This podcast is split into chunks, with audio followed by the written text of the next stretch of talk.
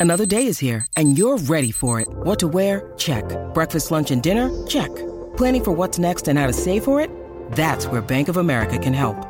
For your financial to-dos, Bank of America has experts ready to help get you closer to your goals.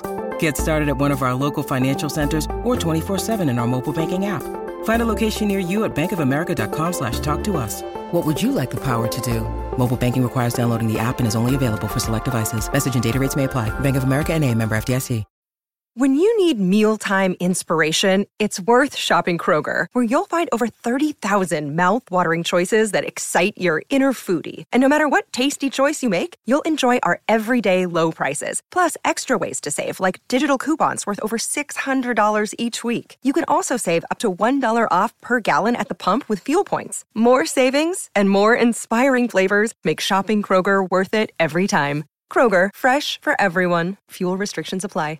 The beautiful part about learning a new language is learning new phrases that are colorful enough so that you can express exactly how you feel and think in English. In today's English lesson, all of the phrases that I'm going to teach you relate to color. I call these color idioms and phrases.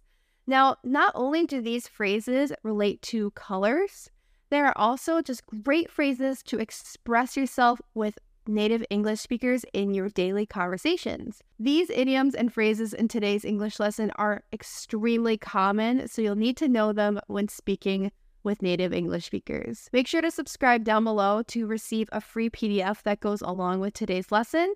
And let's get started. I'm going to teach you the most common and most important color idiom and phrases. White as a ghost. Now, a ghost is obviously typically portrayed as the color white, especially in movies and television shows. And a very common way to say that somebody's skin has gone very pale, either because they are very frightened or about to be sick, is we say they were white as a ghost. Maybe you've seen television shows or movies where a woman tells a man that she is unexpectedly pregnant and the man will turn white as a ghost. he'll look very surprised, and the color will go out of his face, so he'll look very white. So in English, we use the expression white as a ghost when someone is, you know, unexpected of something and they're very surprised. Or sometimes if someone is getting sick, or about to vomit or throw up, we say they turn white as a ghost before. I come out looking white as a ghost. Oh. So you wouldn't know that because you're white as a ghost. Speaking of the color white, I hope that you do not tell any white lies. In English, we use the phrase white lie to refer to a very small, very minor lie that we tell. And usually, when we tell a white lie, it's because we don't want to say the truth and offend someone or hurt someone's feelings. So, an example of a white lie would be if your friend says, Hey, do you want to go out to dinner with me tonight? And you say, Actually, I have a lot of work to do at home. I can't go out tonight. Now, the white lie here might be that you don't actually have any work to do, but you just want to relax and you don't want to go out that night, but you don't want your friend's feelings to be hurt. You don't want them to think that you don't like them. So you're just saying, oh, I'm so busy, I can't go out. That's just a small lie. It's, it's not a major one, but it's a white lie. Some people believe that it is bad even to tell a white lie. And some people think that white lies are okay because they can save you some stress of offending someone or telling someone something that's just too honest. It's only a white lie. Even a little white lie. These are called little white lies. Little white lies? Have you ever heard of someone with a white collar job? In English, when someone has a job where they don't work with their hands and they definitely don't get dirty in their job, they do more of office work. We call that a white collar job. We also use the phrase in English, white collar crime. This is a crime that has not hurt anyone, it's not violent of any sort. It's more of a financial crime. So maybe you have stolen some money somehow, or you have cheated the system in a way with money. We refer to those as white collar crimes. So anything that relates to white collar in English just means a professional job that works in an office setting or in a corporate or financial setting rather than working with their hands. Many people go to college so that they can get a white collar job. White collar, college grad. White collar, blue collar. White collar crime. Have you ever heard someone describe something in English as black and white? In English, we use the phrase black and white in an idiomatic way rather than literal, just to say that something is black and white. We mean it's for sure. You can't argue with that thing. Or sometimes we'll say that something is not black and white, which means it is up for interpretation or there's no one correct answer. Let me give you a couple examples to help you understand how we use this phrase in English. When I was in college, I had to take classes like mathematics and physics. And in those classes, when you take a test, the answer is pretty black and white. There's always a correct answer. And if you don't get that correct answer, then you are wrong. Now, when I took classes that were like literature and art classes, if you did an assignment, it was kind of not just black and white. The teacher could say you either did a good job or a bad job, just depending on their opinion. It wasn't so black and white. Black and white? In black and white. It's pretty black and white. Next, let's talk about what it means when an English speaker says that something is a gray area. This phrase is extremely common to say that something is a gray area. Now, this phrase is kind of like saying something isn't black and white, but instead we use this phrase more often when we're talking about something that isn't quite legal or illegal. It's a gray area.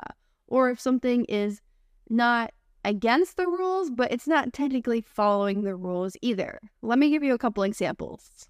One example of a gray area that I can think of that's really common in American workplaces is when you're not sure if something is your job to do or if it's your coworker's job to do. And your boss says, hey, this needs to get done. It's kind of a gray area whose responsibility it is, but typically someone just does the job because even though no one's assigned to it, it's not black and white who's supposed to be doing it. They'll do it just because it needs to get done. So things that you're not sure who are supposed to be doing the thing, that's a gray area in the workplace. Escapades are gray area. Mm. Oh, honey, gray area. It's the gray area. A really common idiom that English learners always learn is that there is a silver lining to things in life. A silver lining is what we call the positive aspect to an otherwise very negative situation. So, for instance, even though someone is sick, the silver lining is at least they get to stay at home and watch a lot of movies. Or even though it rained outside and we couldn't go outside today, the silver lining is that our plants will grow and our garden will grow and we'll have beautiful flowers tomorrow. So it's finding the positive aspects in otherwise bad or negative situations in life. The silver lining. Well, silver lining. Well, silver lining. Silver lining. One phrase that I really like to teach to my English students is brownie points. You might hear an American English speaker, or you might hear me say that you get brownie points for something. Now, brownie points is like this made up point system. It's not real, there's no real points or scoring for this. But when someone does something just to be nice or just to do something really good for you, just because they want you to either like them or just think favorably of them, you can say, well, you get brownie points for that. So it's not real points, but it's just points that are made up. And you're just saying, like, I really like that. That's going to make me happy and that's going to make me like you. Sometimes, if you have an older neighbor and you help them with something, like maybe you cut their lawn or maybe you help them bring in their groceries to their house, you might just get brownie points for that. People think that you're a good person just because you did that. Or if you're at work and you want your boss to like you, you might do something that is out of your way to do something really good. For instance, you finish a project early and you say, Hey, boss, got this to you early. They'll say, Nice job. You get brownie points. That means They just think favorably of you or they like you because you did something extra. Trying to score brownie points with your sister. Brownie points for taking a nap. A really great phrase that we use in English to describe something that is a very rare and very great opportunity is we say that something is a golden opportunity. So, for many people, immigrating to the United States is a golden opportunity because there are a lot of things that you can do here. Like, you could start a business, you can go to school. As long as you get a visa to come here, it's a golden opportunity. I know it's not very easy to come here for most people and get a visa. So it's kind of a golden opportunity. Sometimes, if you get a job interview for a job that normally doesn't hire, or it's just a really well paying job, you could say, This is a golden opportunity for me. The job interview is a golden opportunity because you don't normally get such a great interview for a great job. But you'll miss some golden opportunities. You've got a golden opportunity here. Look this. This is a golden opportunity. Let's move on to some darker colors. I've got a ton of idioms and phrases involving the color black in English. First of all, let's talk about what it means to be pitch black. You could say it's pitch black outside. That means there is no moon in the sky, there's no street lights, it's just very dark. You cannot see anything. Even if you were to walk outside with no flashlight, you would be able to see your hand in front of you because it's pitch black. So when there's no light, in English we use that phrase pitch black. Ow! It's pitch black in here. Pitch black? Is pitch black? One way that we describe someone who is very physically injured, especially if they have a lot of bruises, we say that they are black and blue. Now, this is just a very common way to say that someone has a lot of injuries or bruises from either an accident or maybe they've been beat up by another person, or if you sprain your ankle and it starts swelling up and turning bruising colors like kind of purpley, black, and bluish, we say, Wow, my ankle is turning black and blue. It's a very common phrase used to say that your injury is getting kind of bad and it's bruising. Black and blue. Like black and blue? Black and blue. Fight night. A really important phrase to know in English is blackout drunk. Now, sometimes people just say blackout or they say blackout drunk. If you want to describe someone who has drank so much alcohol that they won't remember the evening, you can say they are blackout drunk. And it obviously is not a good thing to be this intoxicated or drunk from alcohol. Seriously, blackout drunk. Because you were like blackout drunk? You might have this next idiom in your first language if you describe someone as the black sheep of a group or the black sheep of your family. It means they are very different from the other people around them. And it's usually perceived as a negative thing to be the black sheep.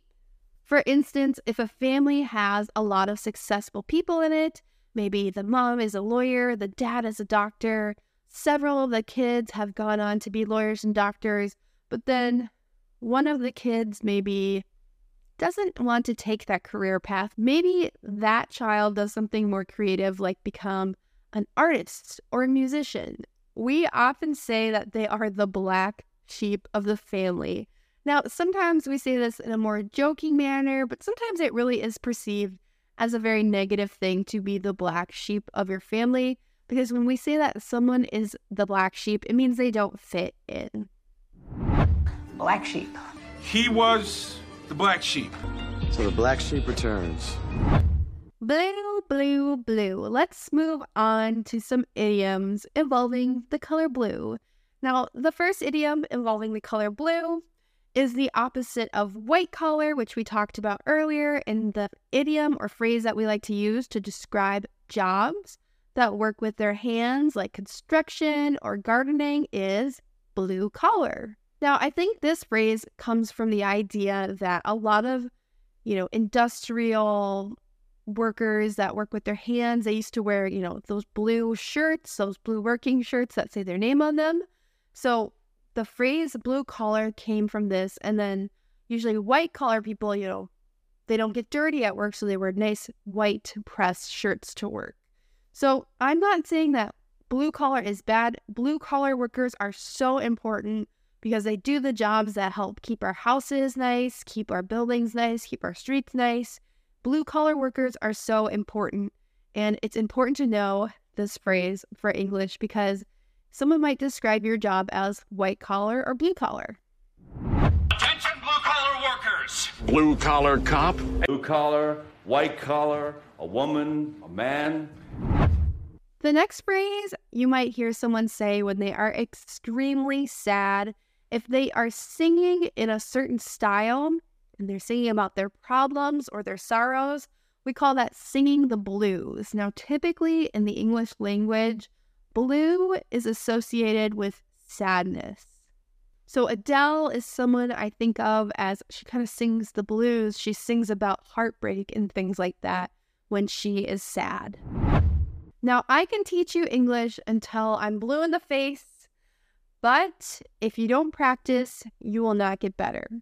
This phrase, to do something until you are blue in the face, it means you keep doing something that's challenging, even, and you do it and do it and do it, but you don't receive any results. So, a lot of people use this phrase you can do this until you're blue in the face, but you won't see any results until you do this other thing. So, my example was you know, you can watch English lessons until you're blue in the face, or I can teach you English until I'm blue in the face.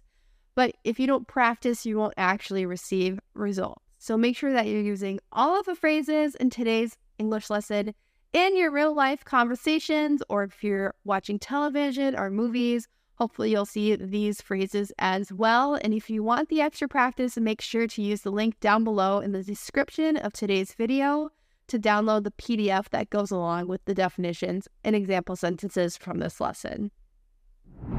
You can deny it till you're blue in the face. That's what I've been trying to tell you. Until I'm blue in the face. I was talking about Adele earlier in this lesson, and this next phrase is from her song, Someone Like You. But we also use this phrase in English all of the time. So when we say that something came out of the blue, like when she says, I hate to come out of the blue uninvited, it means you come out of nowhere. You come out of the sky, just out of nowhere. You don't know where someone came from. It was very unexpected if something comes out of the blue. So, one thing that always brightens my day and makes me happy is when an old friend calls me or texts me out of the blue. It's so fun to hear from them.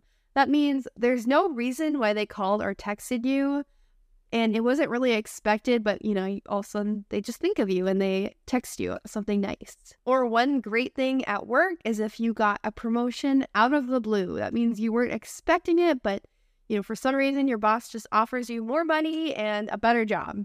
That would be great out of the blue, right? Out of the blue. Alone out of the blue. That's out of the blue.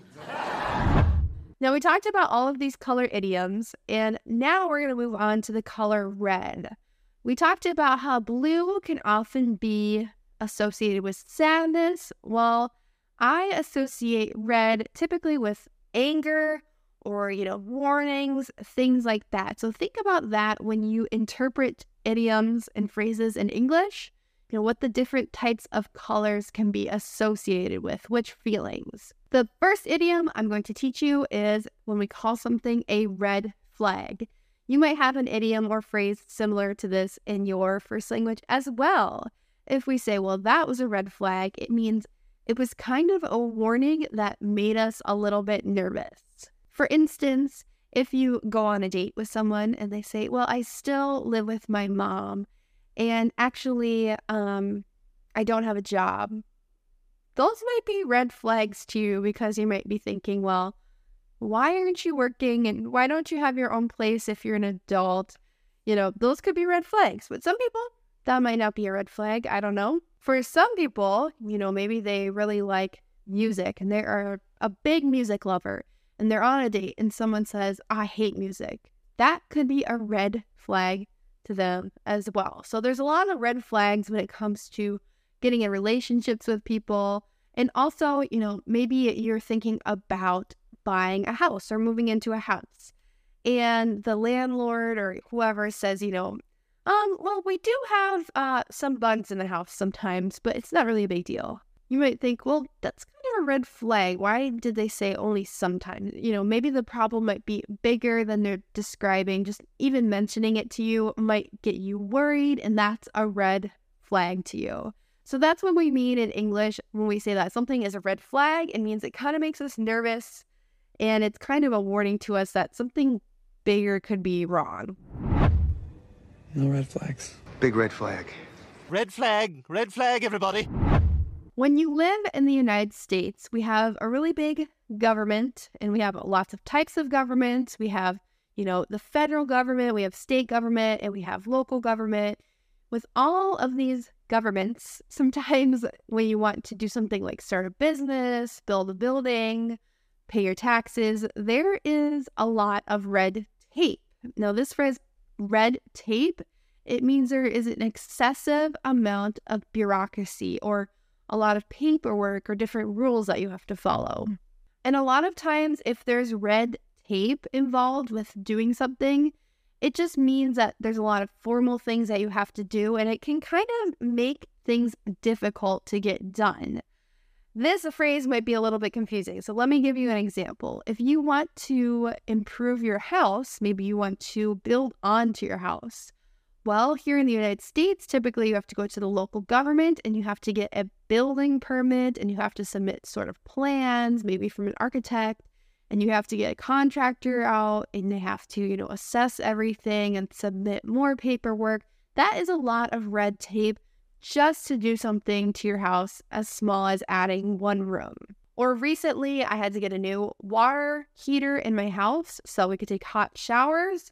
Well, we actually had to get a building permit just to get that installed in our house. So that was a little bit of red tape just for something that seemed very minor, just replacing one thing in the house that was already there. So, red tape can be a bit annoying, especially here in the United States. Have you ever heard of someone being caught red handed? In English, this phrase, red handed, it means they are caught in the act or someone sees the person committing a crime or breaking their rule. It's not like they figured it out later. They saw you red handed. That means you were actually doing the thing that you weren't supposed to do. I always think of this phrase as, you know, when young children want a cookie and they ask their parents, and their parents say, No, you can't have a cookie right now. The child might just, you know, try to sneak and grab a cookie from the cookie jar, and their parent sees them doing it and they said, Hey, no, you can't have a cookie. I just told you no. And the kid will say, Oh, I wasn't trying to get a cookie. You might say, I caught you red handed. That means I saw you doing the thing. So if you see someone committing a crime, you have caught them red handed.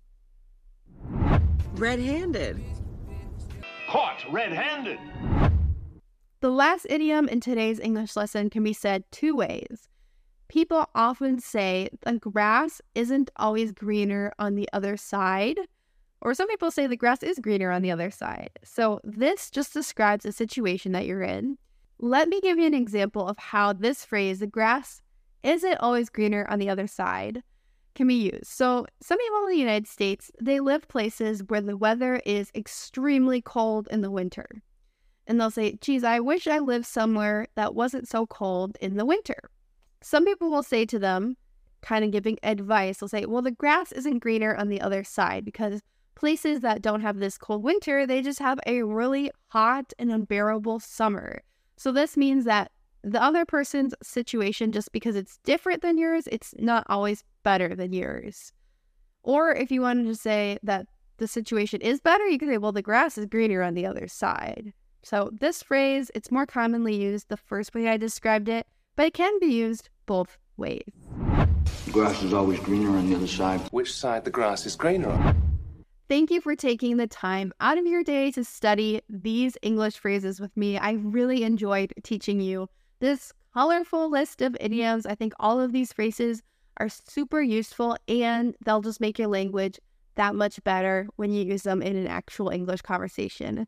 Make sure to go download that PDF so you can keep studying these phrases. And I'll see you guys in another idiom and phrase lesson on screen. Goodbye.